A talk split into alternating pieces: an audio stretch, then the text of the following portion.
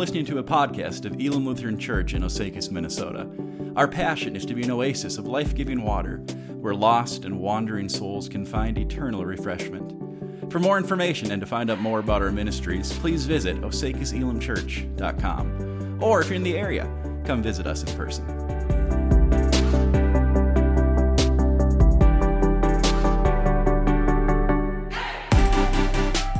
Our text for this morning's message comes from the Gospel of Luke. This will be chapter 15, verses 1 through 2, and then jumping ahead to verses 11 through 32. So, Luke chapter 15, beginning at verse 1, and I'll ask you to rise for the reading of God's Word.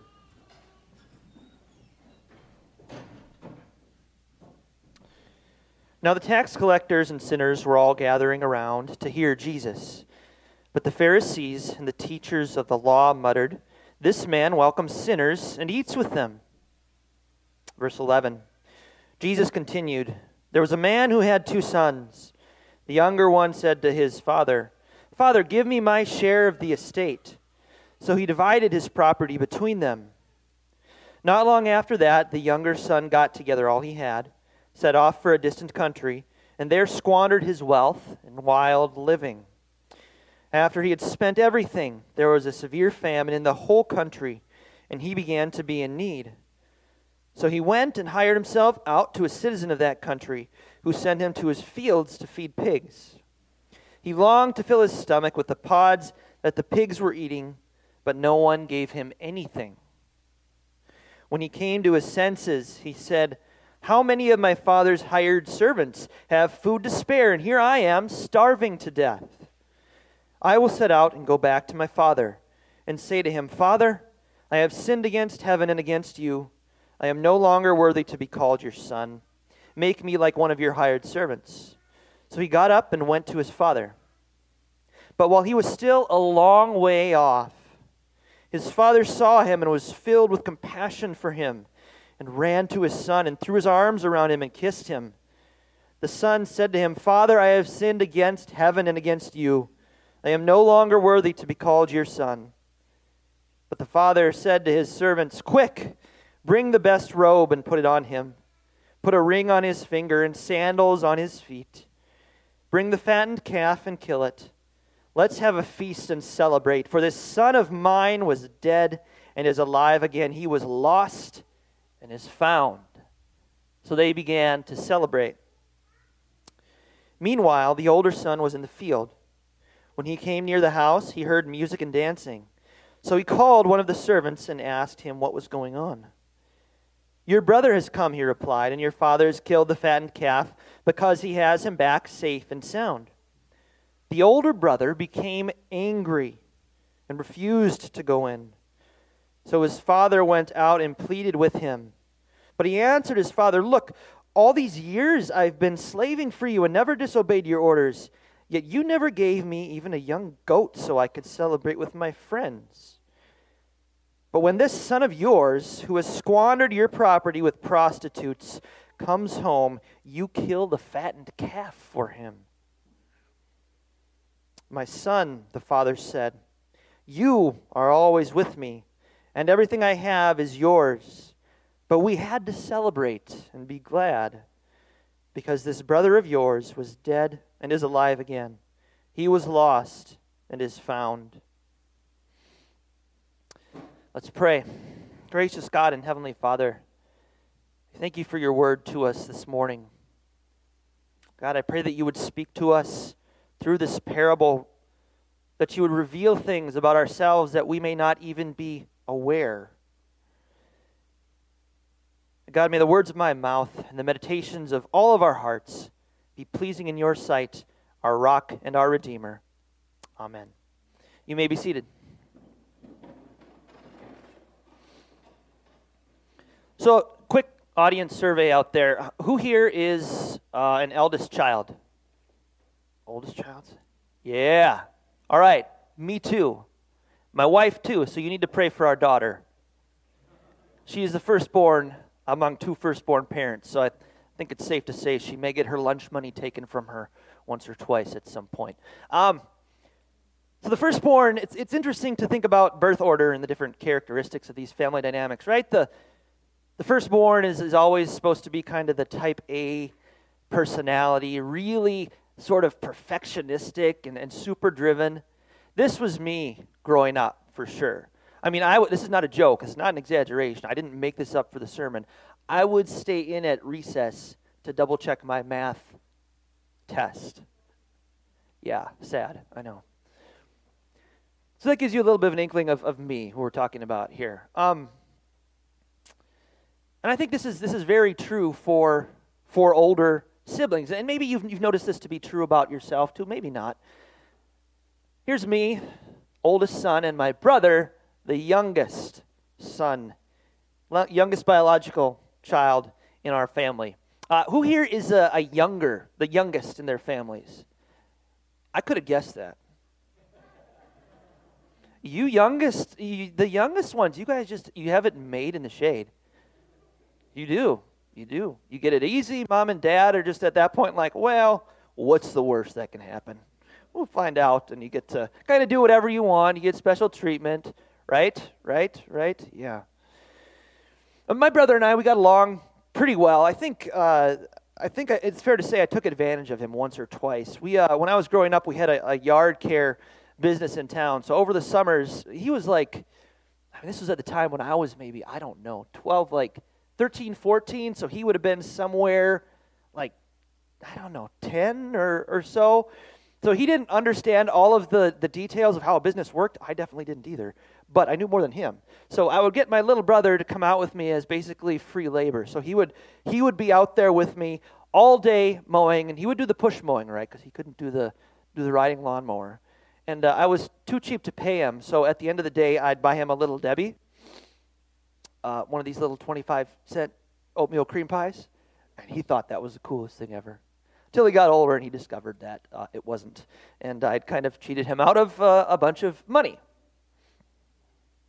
But we have this story that Jesus tells, this parable of the prodigal son, and I used it as an illustration a number of weeks ago. We're going to do a little bit of a deep dive into it today. And those dynamics, I want you to keep those in mind. The, the older son who is who is sort of the, the perfectionist, the rule follower, and then the younger son who is kind of the black sheep of the family and, and, and sort of uh, maybe the rebel. We could think of him that way. Because that's what we have here, and those dynamics are very much true as Jesus tells this parable. We have the younger son you know how this story goes. The younger son comes to his father and he asks, Father, give me my share of the inheritance. Now, sometimes we hear things in Scripture and we're like, well, yeah, that was a normal thing back then. It wasn't. It was essentially wishing your father to die to ask for your inheritance while he was still living. So he asked for this vast sum of money, and for some reason, the father actually gives it to him. And so the younger son takes this money, he goes off to a far country. We don't know where. We don't know where this was. All that we know is that he squanders it on wild living, is what it says. So he blows it. He blows like a third of his family's inheritance.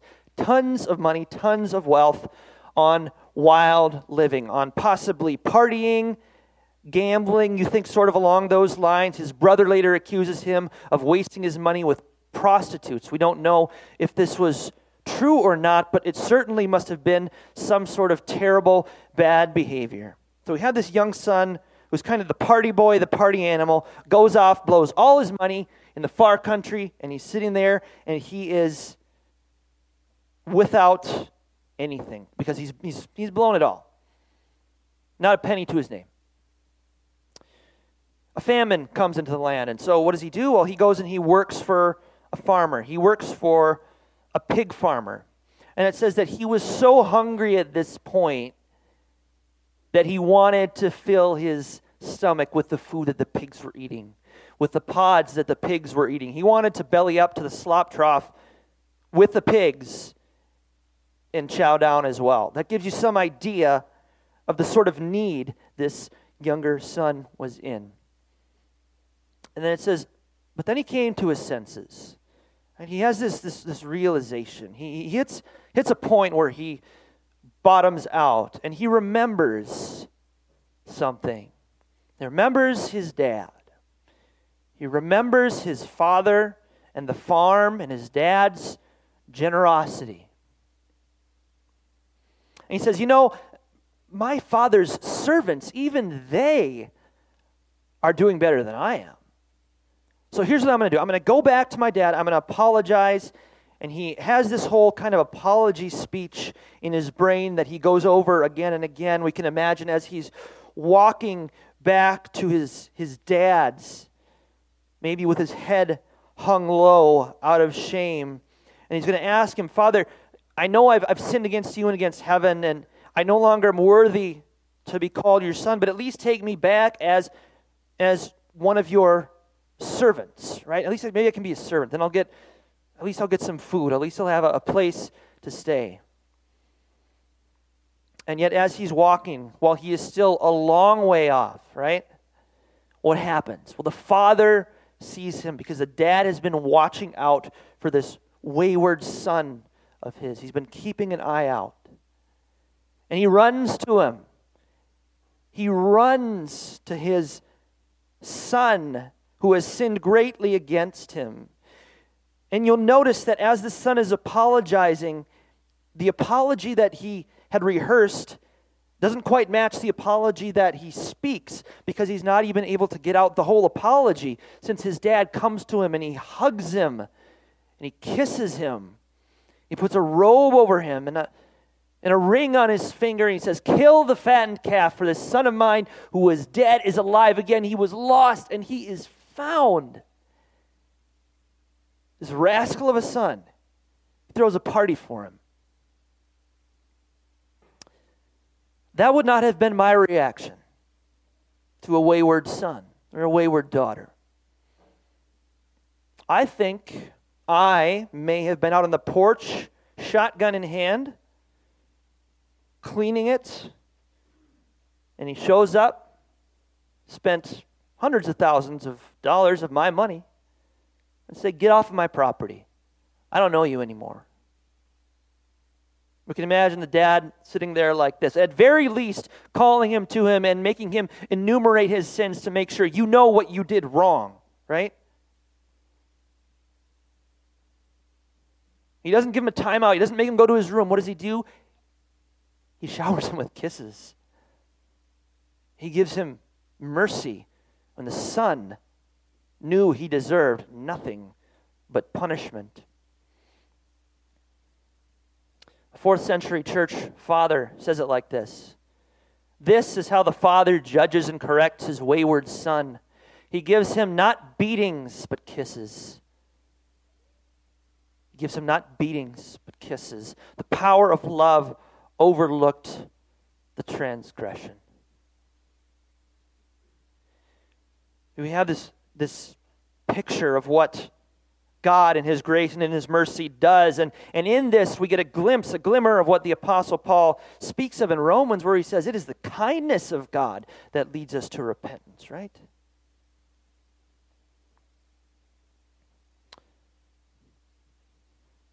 Then there's the older son.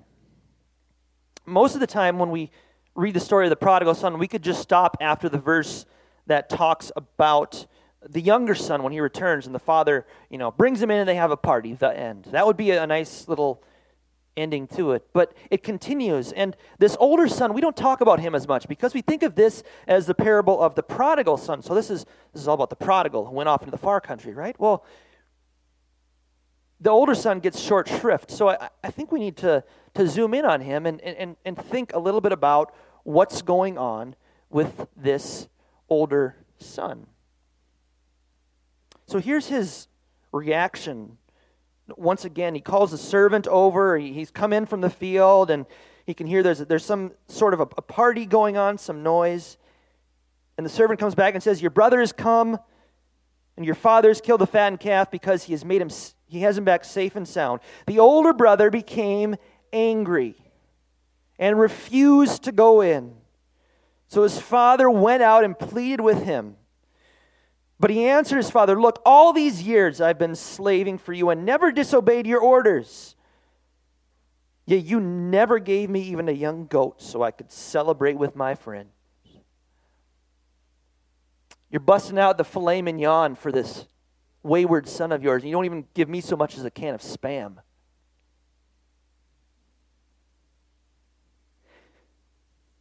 But when this son of yours who has squandered your property with prostitutes comes home, you kill the fattened calf for him. He's mad.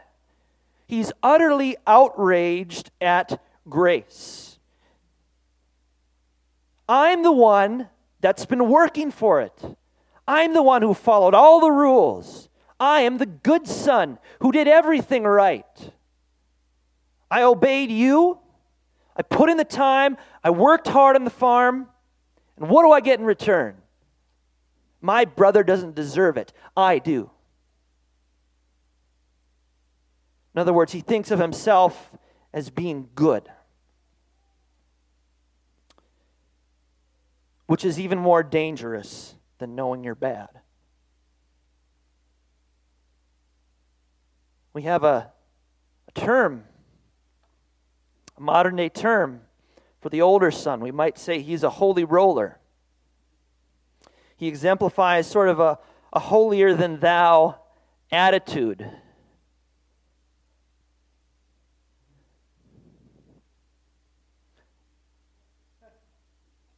This is me with my holy roller gang back in the day. I, am sorry, guys, I couldn't resist. I had to just show this picture. I thought it was so good.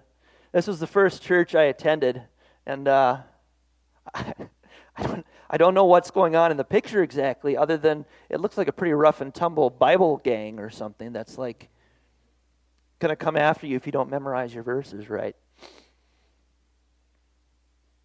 You can see, though, this attitude of the older son who says, I deserve it, you don't. I'm better than those bad people out there.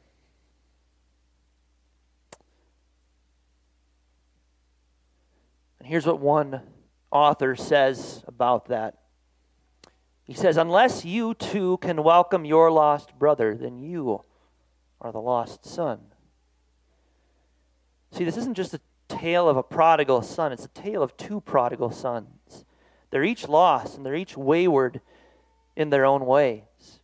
And unless you too, unless I too can welcome our lost brother, if we can't do that, that means we are the lost son. So we've got the younger son, we've got the older son, we've got the dad. But here's what I really want you to pay attention to, okay? We need to understand context because context is important. What that means is that Jesus is not giving this parable out of the blue. He's not just stepping up and saying, here's a nice story for you. He's actually telling it in response to what some people are saying. In particular, the tax, excuse me, in particular, the Pharisees and the teachers of the law. Listen to this. This is Luke 15, 1 through 2. Now, the tax collectors and sinners were all gathering around to hear Jesus. But the Pharisees and the teachers of the law muttered, This man eats with sinners. This man welcomes sinners and eats with them.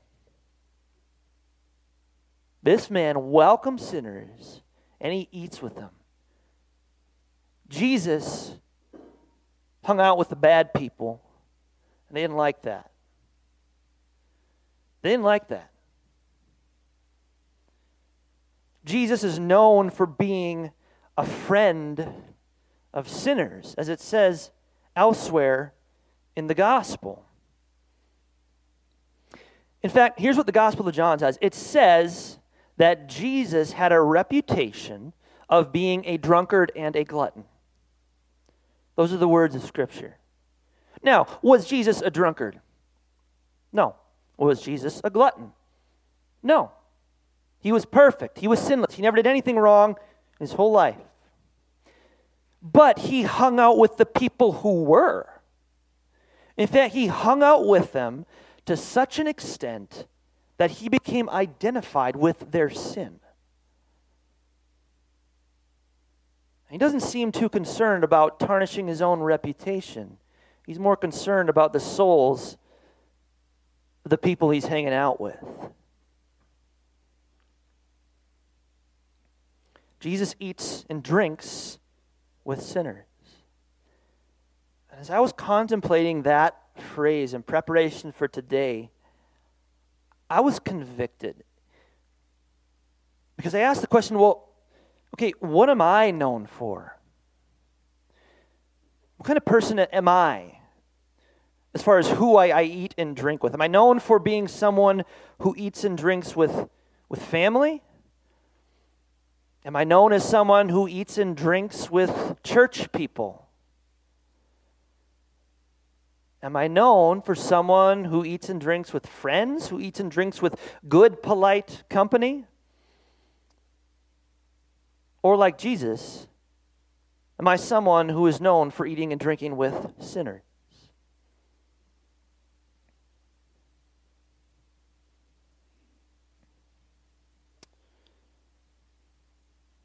You see, there's another character in this story that's absolutely crucial to understanding it, and it's the fattened calf.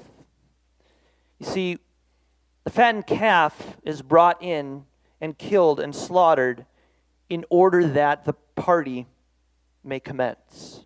The welcome home party can't commence unless there is a sacrifice, unless there is a death, unless there is the shedding of blood. Because as the author of Hebrews tells us, without the shedding of blood, there is no forgiveness of sins. Jesus became that sacrifice. And it is not the well, the people who are well, that need a physician, but those who are sick. He did not come to heal the righteous, but, but the unrighteous.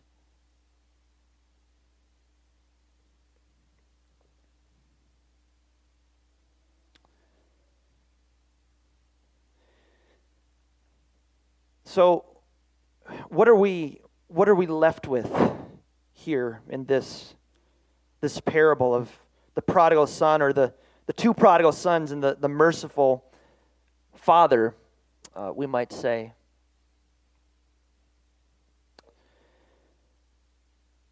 The reality is that Jesus descended from his holy perch with the Father to be with sinners, to identify with sinners, to live for sinners, and to die for sinners. And if you are not a sinner, someone who does wrong, then you do not qualify for salvation.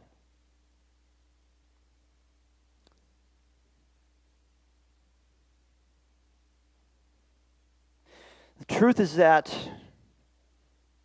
wherever you find yourself on this spectrum, I don't know where you're at this morning. Maybe you're one who says, Man, I really identify with, with a younger son who's lost out in the, the far country, and I find myself wandering and away from, from home and, and from my, my father and relapsing into that sin that I swore I'd never commit again, and it happened. I don't know. Maybe, maybe it's more the older son that you identify with, struggling, struggling to, to recognize that, man, we too, I too am the chief of sinners. I don't know. The only thing I do know is that your gracious Heavenly Father longs to welcome you home. He does. He is always calling, He is always open, He is always welcoming you to be reconciled to Himself. Because God loves to throw parties for sinners. Here's what one gentleman says he says god is eager to throw one party after the next for every bedraggled sheep lost coin or lost son who shows up on the front porch of god's heart to say still got room at the table for me. That is the good news today friends. However far we may wander however many times we may return to that far country god always has a place at the table for us, and He beckons us, us home. Amen.